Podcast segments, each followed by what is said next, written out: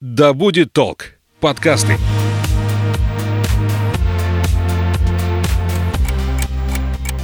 Ты смотри, умный какой. Вот будут у тебя свои дети, я на тебя посмотрю. Потому что я так сказала. Мы такими не были. Ну, мам, не мамкой. Ты что, хочешь жить в свое удовольствие? Мы такими не были. Серия подкастов о подростках и их родителях. Разбираемся, как детям и взрослым понять и принять друг друга.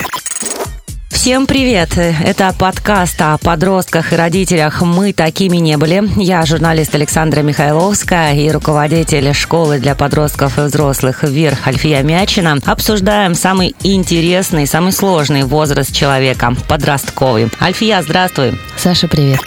Сегодня мы будем говорить на тему «Невыросшие родители». Когда родители останавливаются в своем развитии на подростковом уровне. Как это выглядит, как это мешает в процессе взаимоотношения с собственным подростком, какие проблемы возникают и как родителям все-таки вырасти. Я предлагаю в тему зайти с формулировки, что такое родитель вообще. Тот человек, который стал продолжателем биологическим или каким-то другим способом получил под опеку маленького человека. То есть это некоторая роль, да, внутри нас, которая подразумевает отношения с более младшим. Если мы говорим там про закон, да, то я теперь по закону отвечаю за его жизнь, здоровье и благополучие. Помимо закона есть еще и ответственность, просто потому что так устроен мир, что те, кто младше, и те, кто под нашей опекой, они в нас нуждаются, и мы теперь уже, исходя из этой роли, обязаны выполнять там некоторые функции, которые этой ролью налагаются. С точки зрения психологии, родитель и ребенок на каком уровне взаимоотношений находятся и должны находиться? Там такой, знаешь, замес получается интересный. Безусловно, это отношения иерархические. Родитель старше однозначно, ребенок младший. То есть он, если переводить на рабочий процесс, да, то это подчиненный, родитель ответственный. Тот, кто владеет большей ответственностью и большей свободой обладает, безусловно. Вот ребенок — это тот, кто подчиняется, он слушается, вынужден выполнять там поручения, волю родителя. Почему исполнять? Вынужден? Потому что ответственность у него меньше. Он в силу своего развития, в силу возраста не в состоянии сейчас нести за себя ответственность сам. У него для этого не хватает ни ментальных, ни эмоциональных, ни физических ресурсов. То есть он за свою жизнь и здоровье не может отвечать на том уровне, на котором надо бы. Поэтому родители за него отвечают. Выращивает как бы его до взрослого человека, до того момента, когда он уже может сам принимать решения, сам за себя и за свою жизнь отвечать. И в задаче родителей как раз входит сделать так в течение этого воспитательного процесса, в течение этих отношений детско-родительских, чтобы ребенок был готов сам к жизни, чтобы он не нуждался в нем как в старшем, как в том, кто подстрахует, поможет, спасет и так далее. Это все по идее.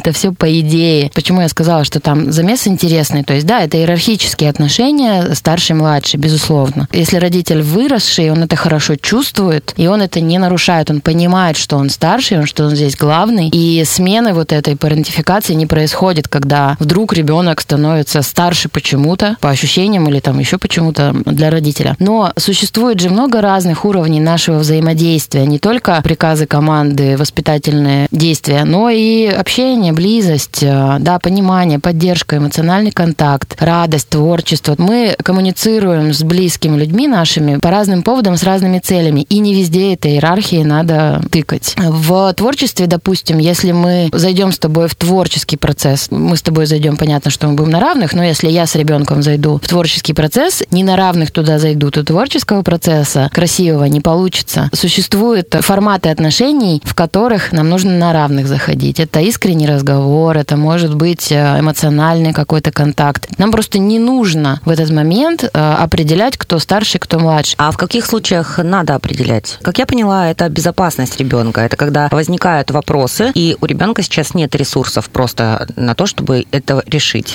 Предполагается, что родитель – это человек в жизни разобравшийся, ну, на каком-то своем уровне, да, то есть он что-то понял, он что-то умеет, он что-то пережил, знает, как с теми или иными ситуациями справляться, рекомендации, они касаются не только безопасности, но в целом разных сфер жизни. У него больше опыта, он знает. И вот эта передача знаний, она происходит с уровня наставника на уровень ученика. Это нормально. Ребенок сталкивается в жизни с разными ситуациями, они практически все для него новые. То есть чем ребенок младше, тем количество вот этого нового с ним случившегося все больше. Родитель здесь, он такой переводчик, то есть он помогает ребенку осознать, понять. Он просто рассказывает, что, дружочек, мир устроен так, это дождь. Вот так, представляешь, вода льется с неба. Я уже к этому привыкла, для тебя это новенькое, сейчас тебе расскажу. Или там, давай, надевай резиновые сапоги, мы сегодня будем по лужам бегать. То есть он знакомит вот этого нового человека с тем миром, в котором мы живем. И это, конечно, тоже такая старшая наставническая функция. Он рассказывает, как тут все устроено, какие тут законы, что будет, если ты сделаешь так, что будет, если сделаешь так. Он еще помогает рефлексировать. Когда происходит все не так, как запланировано? Всегда. Природой. Ты знаешь, природой запланировано, чтобы оно происходило всегда не так, как запланировано. Я чем старше становлюсь, тем у меня больше в целом принятия там собственного несовершенства в целом мира. И даже вот слово несовершенство, оно для меня уже совершенно как-то не про природу. Если мы говорим про естественность, то норм быть каким-то особенным, ну вот с придурью, каждый со своей. Мы на работе-то найди супер крутого, стопроцентного профи, но нет таких. Если он там супер профи, то у него может быть сложность с эмоциями. Он, наверное, трудоголик какой-нибудь, да, или он злюка, или он еще там что-то. То есть где-нибудь это сбалансируется, идеального чувака ты не найдешь. А с родительством еще хлеще. Мы школ, университетов не кончаем, прежде чем заводить детей. Это как-то у большинства людей происходит как бы практически неожиданно. Вот. И, соответственно, родительству учатся на живую. Конечно, там будут сложности, в том числе и со зрелостью психологической самого родителя. Но я соглашусь с тобой, если это плюс-минус там какое-то небольшое отклонение, но когда родитель не готов стать родителем, не готов заботиться о ребенке, не готов нести ответственность, это будет идти во вред личности. Давай тогда разбираться, где же здесь такая тонкая граница, когда родитель не готов быть родителем. Вот эта степень неготовности, шкала очень большая. Угу. Родитель практически всегда не готов быть родителем, потому что... Ну, как вот... же эти планы? Гадание по сетчатке глаза. По фэншую. Он думает, что он готов, но он заступает в то будущее, в котором с ним происходит что-то, что раньше не происходило, это ни на что не похоже. То есть он никогда 100% не будет готов к этим отношениям. Ни один родитель, даже закончивший там несуществующий родительский университет, он не будет готов, потому что то, что с ним произойдет, оно лежит в области будущего, это невозможно проиграть на куколках. Тебе могут бесконечно рассказывать твои родители, еще там кто-то, ученые, но вот этот собственный опыт не переживаем заранее. Поэтому неготовность, она приводит к кризису. Мы получаем эту роль в своей степени. Кто-то вообще не готовился, и для него все вообще новое, он не знает, что такое соска. А кто-то все там перечитал, и для него степень афига этого будет по поводу эмоций, которые он переживает, по поводу времени, по поводу ответственности, которая его накрыла. И вот этот кризис, момент перехода из старой своей роли, когда ты был один, когда ты не был родителем, в роль, когда ты теперь за кого-то отвечаешь, она у всех происходит по-разному. Этот кризис может быть таким глубоким, экзистенциальным, очень переворачивающим психику человека, его менталитет, его ценности. А может, он быстро адаптируется, пройдет легко, там сильно зависит, в каком возрасте, сколько, какой человек до этого был, как он вообще с собой обходится, какое у него самого было детство. Этих факторов вообще миллиард. Что такое ответственность? Это готовность встретиться с последствиями того, что ты решил. Ты еще не знаешь, что это будет. Особенно, что касается отношений детей, катаклизмов каких-то, ты не знаешь, что будет. И вот готовность все, что бы ни было, на себя взять и в этом жить, разруливать дальше, это и есть уровень ответственности. Если человек незрелый, он не может взять ответственность, ему нечем, у него еще эти щупальца ответственности не отросли. Ты знаешь, если посмотреть вот вглубь, да, в глазки прям этому человеку, который вот еще не дозрел-то сам, а уже ребенок у него, то ты не можешь на него злиться. Ты можешь на него обозлиться только если ты поверхностно с ним такой, раз, возмутился, такой, да как, вот ребенка родили, вы должны, там, ты-ты-ты. А ты вот заглянешь, а там такая пустота в глазах, ты думаешь, да ты же мой котеночек, да ты же маленький, пойдем, обниму, иди обниму. Все дети растут.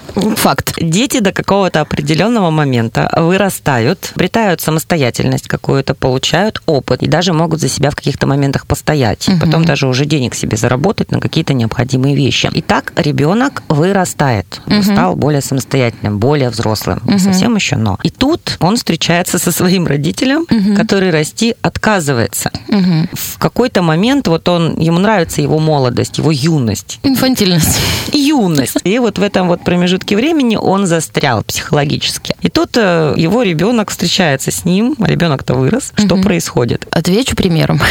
Недавно на открытом мероприятии, у меня там есть практика, люди на бумажечках пишут вопросы, скидывают там в корзиночку, я если успеваю отвечаю, если нет, я потом ВКонтакте отвечаю. И там есть один вопрос, вот я сегодня на него буду отвечать. Как заставить мою маму пойти к психологу? Пишет подросток, 14 лет. И это вот мой ответ на твой вопрос. Может случиться такая история, что подросток в бытовом смысле, в смысле какой-то в большом смысле ответственности он еще не вырос, но психологически он уже зрелый. Что это значит? Он в контакте с своими переживаниями, он понимает, что с ним происходит, он может рефлексировать. Не стимул-реакция, да, разозлился, треснул по балде. Там промежуток есть. Он разозлился, увидел это, понял про что. Экологично это сам прожил, не вывалил ни на кого там. И в идеале превратил эту энергию там в конструктивное действие. А родитель нет. И вот когда у тебя уровень рефлексии и осознанности высокий, это может быть и в 10 лет, и в 15 лет, и в 20 лет, а у родителя нет, то ты в какой-то момент понимаешь, что он младше, как бы психологически младше. И боль заключается в том, что заставить человека пойти к психологу или заставить человека повзрослеть невозможно. Это внутреннее желание. Ты можешь обложить его книжками, там, намеками вселенной, знаками судьбы, подсунуть видео, там, не знаю, случайно шли, встретили психолога, споткнулся, упал, очнулся и так далее. Вот это внутреннее решение взрослеть, шагать вперед, мы делаем сами и только сами. Какие выгоды у такого человека, который застревает в возрасте? Я вот чувствую своим долгом здесь прояснить, когда мы говорим вторичная выгода, да, или что это как будто бы специально, мы намекаем, что у человека есть злой умысел. Это можно так понять. То есть кто-то, слушая, что у тебя есть выгода, он может начать себя обвинять за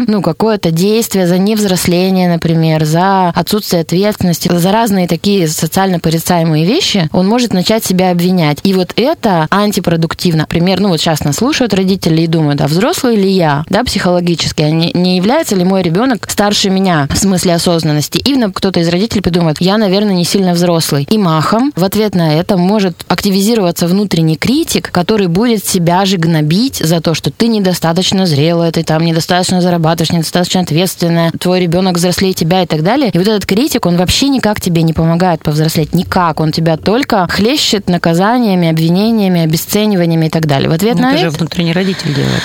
Родитель, застрявший в негативном сценарии контроля, наказания, обесценивания и насилия, тиран. Родитель может быть поддерживающим, добрым, защищающим, наставником. То есть родитель в позитиве, кардинально другая роль. А вот этот критик, обесцениватель, тиран, он как раз включается, если мы начинаем обвинять. И вот когда мы говорим, там, у тебя есть выгода быть такой инфантильной или таким инфантильным, нам становится стыдно, мы начинаем чувствовать вину, а там, где вина, то сразу придет палач. Я верю в рост человека, во взросление, в благодарной среде, где тебя за твою ошибку не будут шпынять. Тогда ты растешь, ты раскрываешься. А где тебя за любой косяк хлещут, ты будешь напуганный. Это не рост. Это делание из себя гиперответственного, но не выросшего психологически. И таких родителей еще больше, которые уже давным-давно забили на себя, на свои эмоции, настроение, на желания, но зато у них дети помыты, обуты, квартира выдраена там, и так далее. То есть все внешние показатели, галочки стоят, а контакта нет. И это тоже незрелый родитель. Зрелость психологическая определяется уровнем осознанности и уровнем саморефлексии, когда ты живешь по своим ценностям, по своим желаниям. У многих людей просто дорожек нет. Они такие, в смысле, какая разница, что я хочу? Надо делать то, что надо делать. Как это вот?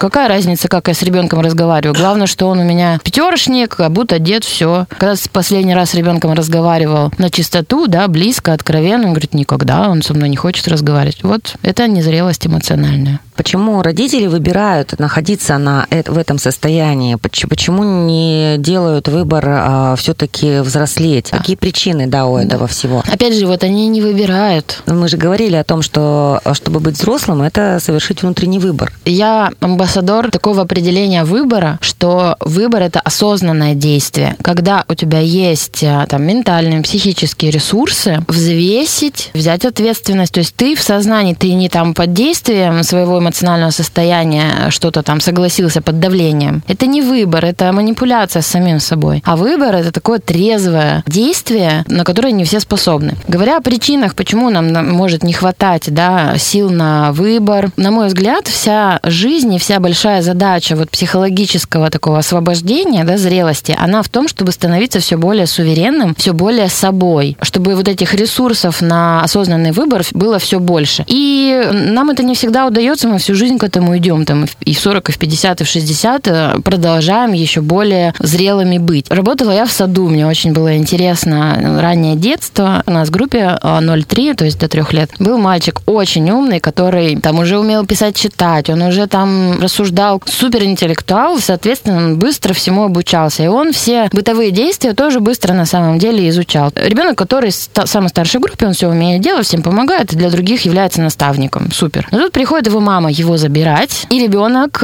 просто превращается в младенца. Он сидит на лавке, при том, что мы там 50 раз уже вышли на улицу, он умеет одеваться полностью от и до весь. Он сидит, и у него даже лицо становится таким совершенно младенческим, беспомощным. Он так смотрит снизу вверх на нее, типа, мам, ну я же не маленький, я одень меня. И мама дает ему в руки, вот прямо на моих глазах, дает ему в руки мобильник, он влепляется в него, и она его одевает полностью. Колготочки там, комбинезончик, шнурочки, все-все-все, полностью от и до она его одела. Мы можем сказать, что ах, ты маленький манипулятор, да, выгодно тебе, что он как будто бы специально это сделал, но его невозможно заподозрить. Это как бы наша естественная, нормальная черта не напрягаться там, где можно не напрягаться. Вот. Я зачем? К этому и веду. Да. Вот это и есть та самая выгода, не напрягаться там, где можно не напрягаться. Да, где кто-то что-то делает за тебя. И таких людей во взрослом возрасте много. И очень часто я слышу слово инфантильность. Объясни мне, пожалуйста, что это такое. Это вот как раз на том примере, который я привела, это оно и есть. Вот, допустим, этот парень, да, которого мама в 3 года одевает, и мама думает искренне, что ее ребенок вот этого не умеет, и без нее он не справится. Как же он дитятко пойдет голым на улицу, что ли? Сам он не умеет одеваться, я его одену. В какой-то момент ты, правда, отрекаешься от каких-то знаний и убеждаешь себя вот внутри, что ты этого не можешь и не умеешь. Зачем, если за меня это сделают? И мы застреваем в этих возрастах активно, если нам не давали это развиваться. По природе, естественно, если бы нам никто не догонял, не причинял добро снаружи, мы бы гораздо быстрее развивались и в ментальном плане, и в психологическом. А инфантильность — это безответственность. Я бы сказала, что это несоответствие твоего психологического развития тому возрасту, в котором ты находишься. Ты то младше. Критерии какие-то есть все равно. Да, есть возрастные особенности и такие, как, скажем, чек-лист каждого возраста, детского, взрослого, по которому можно себя проверить. Но это всегда касается границ, как бы границ твоей ответственности и свободы, и способности быть самостоятельным. То есть инфантильность — это зависимость. То есть вот ключевое отличие ребенка от взрослого — ребенок зависимый, взрослый свободный. Что такое зависимый? Я без другого не справлюсь. Мне нужно там какие-то приблуды, чтобы обеспечивать жизнедеятельность. А взрослость — это суверенность. Мне никто не нужен, чтобы мне было хорошо. Пометочку сделаю, это не значит, что ты должен быть одинок. Но это значит, что если ты вдруг окажешься в одиночестве, ты справишься. А ребенок, оказавшийся в одиночестве, не справится никак. Даже если очень сильно захочет. Он не может этого сделать, потому что, ну, вот так природа придумала. Альфия, вот смотри, но все равно же не уходит никуда внутренняя потребность. То есть у ребенка, которому 3 годика, у него одна потребность, чтобы у него были для среды обитания, да, все необходимое. А потом подрастает, ему необходимо, чтобы его как-то родитель помог ему пройти в социум, школа там и прочее. А в подростковом возрасте уже другие потребности в родителе. Вот в каком родителе нуждается именно подросток? Потому что мы говорили, что он ни в ком не нуждается, там якобы внешне, никто ему не нужен и прочее. Но на самом-то деле подростковому возрасту нужен определенный родитель. Какой? Вот как раз зрелый в плане границ. Это ключевое. Основные проблемы, связанные родителей и подростка, не с тем связаны, что родитель незрелый. И в подростковом возрасте начинает колбасить всех, потому что тут уже нельзя развидеть проблему, то есть подросток не даст. Если там 10-летнего, там 7-летнего ребенка можно напугать, заткнуть, там, заманипулировать и так далее, то подросток уже нет, он уже может бунтануть, он может как-то жестко не принимать, не прогнется. А какой родитель нужен подростку? Стабильный. А стабильный не упертый, а стабильный, вдумчивый. Что делает подросток? Прочный, да. А, ну, прочный вот тоже не упертый, не такой, который вот не сдамся, а который понимает, что происходит, может заглядывать в суть процесса. Подросток — это состояние поиска своих границ через границы других. И подростки, они как бы экспериментируют, пробуют в общении, там, еще где-то в разных сферах жизни, как бы почувствовать вот эту свою границу. И это часто происходит через конфликты. То есть они не знают, где кончаются мои границы, и они как бы продавливают, например, родителя. И если родитель психует, закручивает гайки, то есть он нарушает уже границы ребенка. Наша задача — это вот так вытащить руки впереди себя, показав свою границу. И когда ребенок к ней прикоснется своим пузырем, просто стоять на месте. Когда нет, значит нет. Когда есть правила, когда я всегда спокойным тоном могу в любой ситуации с ребенком поговорить, когда я найду возможность убедить его сесть и пообщаться по-человечески, а не орать или там переписываться. И это все зависит от того, насколько я внутри здесь, я присутствую. А если я в страхах там или во власти, такой бывает гипертрофированный у родителей пап часто, просто потому что я так сказала. Когда из-за страха, из-за тревоги поднимается такая очень сильная агрессия,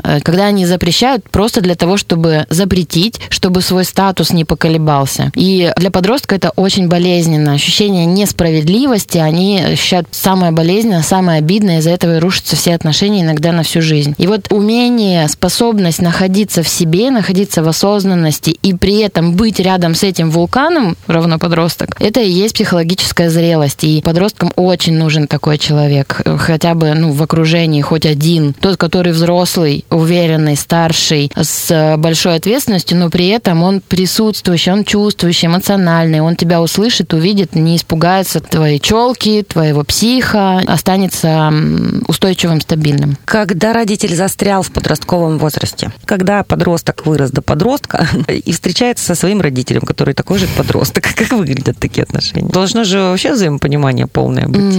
Редко.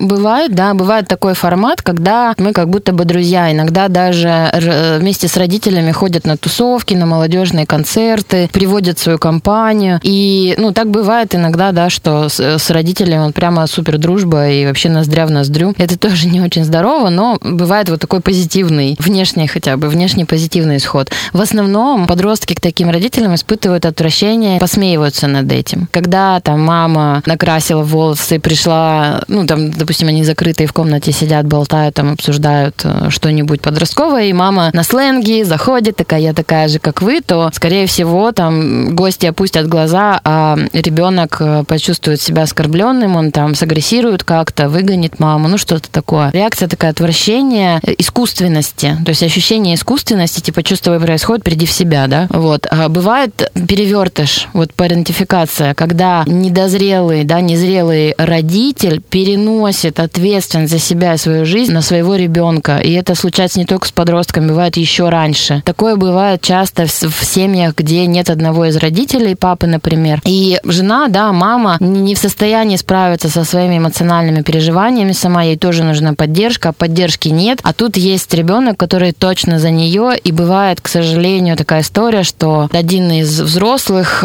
очень сильно использует ребенка в качестве жилетки. Ребенок никогда не выбирает, нам надо это запомнить, он будет только адаптироваться, он не может сказать нет, я ответственность за свою жизнь, за свое состояние брать не буду, ему пока нечем это сказать, у него еще не дозрела осознавалка, и он обязательно адаптируется и может на себя взять роль родителя. И такое бывает часто, особенно со старшими детьми. Это, конечно, боль вообще, с ними потом тяжело работать. Здесь куча конфликтов внутренних. Ребенок, вынужденный стать взрослым. Потребность-то его в родителе не исчезает. И он внутри, получается, у него вот эти вот столкновения, необходимость и потребность. Да. И у родителя он остается на психологическом своем развитии ребенком, но при этом в социуме он уже родитель.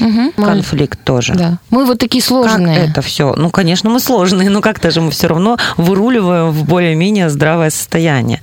Незрелый родитель не может дать такого окружения ребенку, в котором он будет доверять миру, узнавать себя, развиваться согласно там своему природному плану. И у всех где-то будет какой-то барьер, зажатость, зажим. Спектр, ну, просто гигантский. Но родителей же двое. Получается, иногда бывает, что один родитель, он взрослый, а второй родитель, ребенок еще. Ребенок растет. Ему важны два родителя взрослых или одного хватит, а со вторым можно поиграть. Ребенок адаптируемое существо. Он подстроится под любую ситуацию абсолютно. Оба родителя там взрослеющие, осознавающие, окей, супер. Кто-то из родителей манипулирует, кто-то более ответственный, супер. Но, скорее всего, в паре, да, сойдутся комплементарные роли. Если один из родителей гиперответственный, например, там, везет всю семью, все решает, а второй родитель более подчиненный, это причем что муж, что жена могут быть, это не сильно важно. Такой салат из ролей. И они, вот эти партнеры, мама и папа, да, они сошлись именно на дефицитах. Один гиперответственный, другой безответственный. Там везде будет гармония. Я хочу понять, чем чревато это ребенку, почему необходимо вкладывать усилия в то, чтобы вырасти, чтобы стать родителем. Хотя бы попытаться это сделать. Я просто не хочу играть в игру.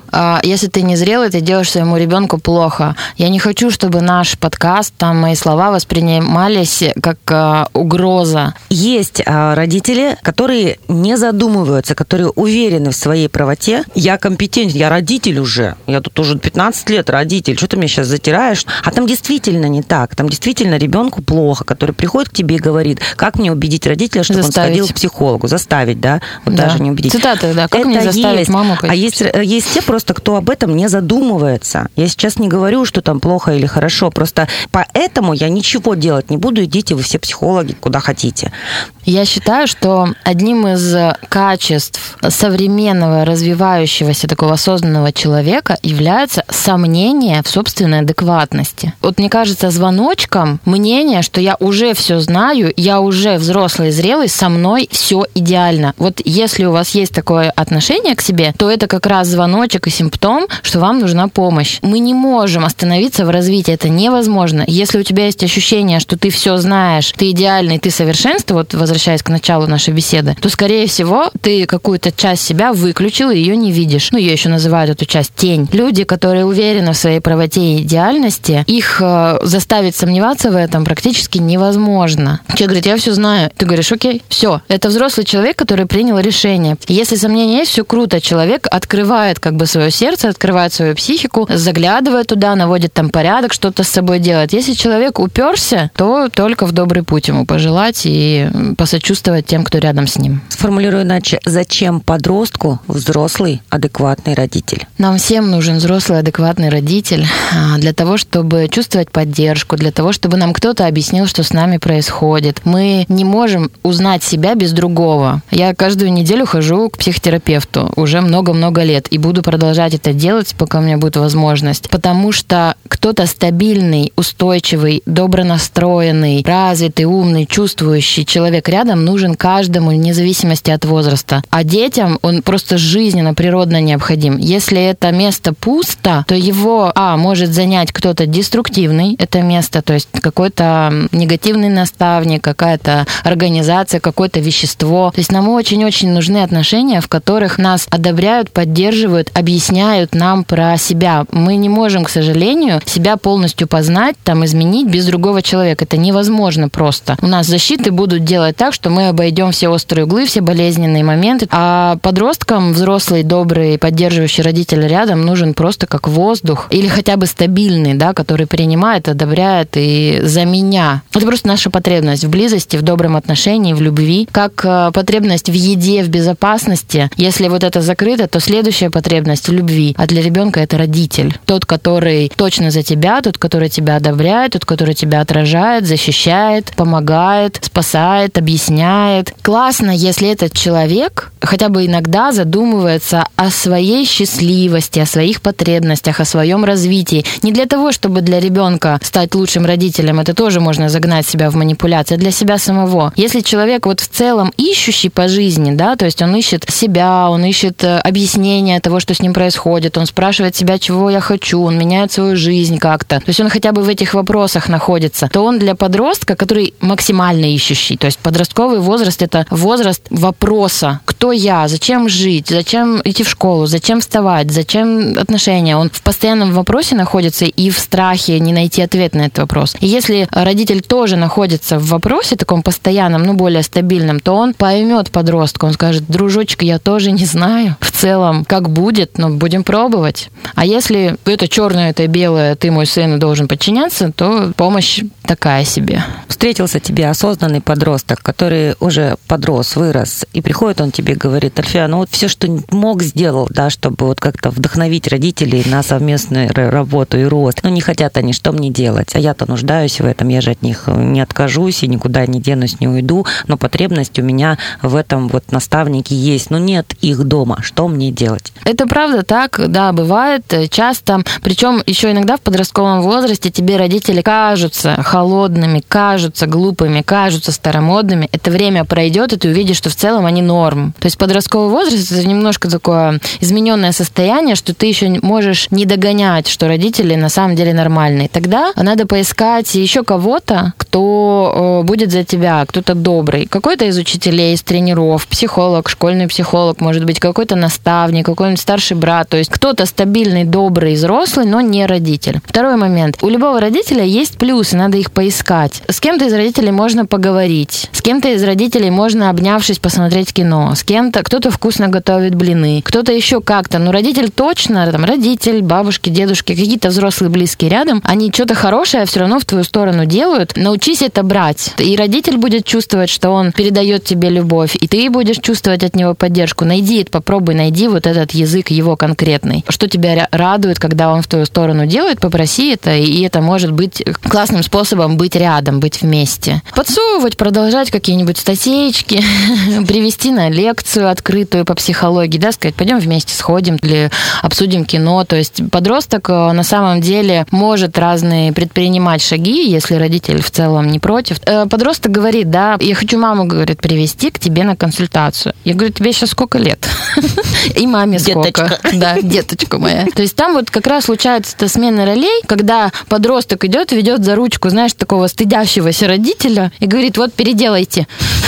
И ты такой: а что происходит? Есть такие еще моменты. Я вот видела у знакомой, да, там уже за 30 с чем-то лет, и маме уже там за 50, а мама ребенок. Угу, часто. И она страдает, эта девочка, она нуждается в родителе, и бывают моменты, когда ей прям очень хочется прибежать к маме, да, она взрослая, да, много что сама решает, но есть моменты, когда она нуждается в этой маме, а мамы там нет ее. Так бывает. Надо принять, что мама все, что мама не будет никогда стабильной и поддерживающей, или, по крайней мере, она сейчас не такая, и научиться справляться самой. Знаешь, на протяжении нашего разговора я вот замечаю такое возмущение в сторону родителей, типа: какого черта вы не идеальные? Я возмущаюсь другим, я возмущаюсь, когда люди перестают бороться в хорошем смысле этого слова. А почему ты возмущаешься-то? Когда нормальным становится ненормальное, это к хорошему ни к чему не приводит. И страдает и ребенок, и для общества это плохо, и между собой они не могут потом коммуницировать. А в итоге мы что получаем? Вот этот конфликт, который сейчас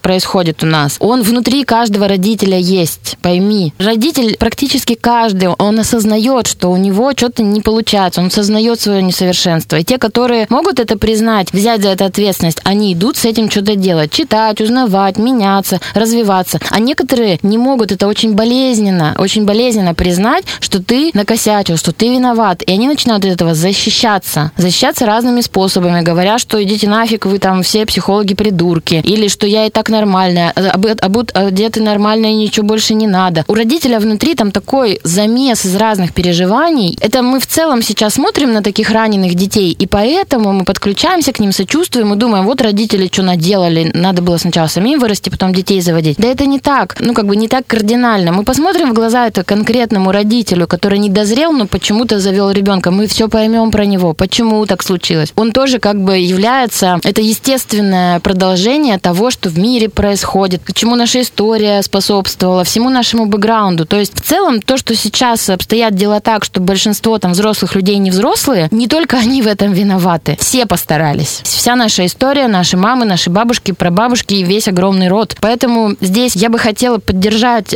всех людей, которые сейчас испытывают там вину или страх, или сомнения, или что-то еще, что с вами все нормально в целом. У вас появились дети, как-то вы вот их вырастили, да, наделали ошибок, как любой родитель, подчеркну, как любой родитель. Но спускаться в вину и начинать себя гнобить, это не лучший способ. Это способ не приведет к развитию. Приведет к развитию как раз-таки момент взятия ответственности. Да, что было в прошлом, то, что я сделал, возможно, было как-то незрело, неконструктивно, безответственно. Но вот сейчас очнуться, проснуться, посмотреть на свое прошлое с сомнением и критически, и уже делать шаги в будущее более осознанно, это возможно. Поэтому понять и простить себя за то, что я уже сделал, посмотреть, чем я обладаю сейчас, на что я могу повлиять, что я могу восстановить, если оно разрушено, и потихоньку начать по кирпичику восстанавливать там добрые отношения с ребенком, с собой, немножко в себя побольше вкладывать, сделать ревизию своей жизни, чем я доволен, чем нет. И главное, найти поддержку себе тоже, тем самым родителям, которые, возможно, где-то ошиблись. Они тоже это сделали, потому что не знали, и у них не было взрослого родителя, наставника рядом. Поэтому, ты знаешь, я хочу их обнять и защитить.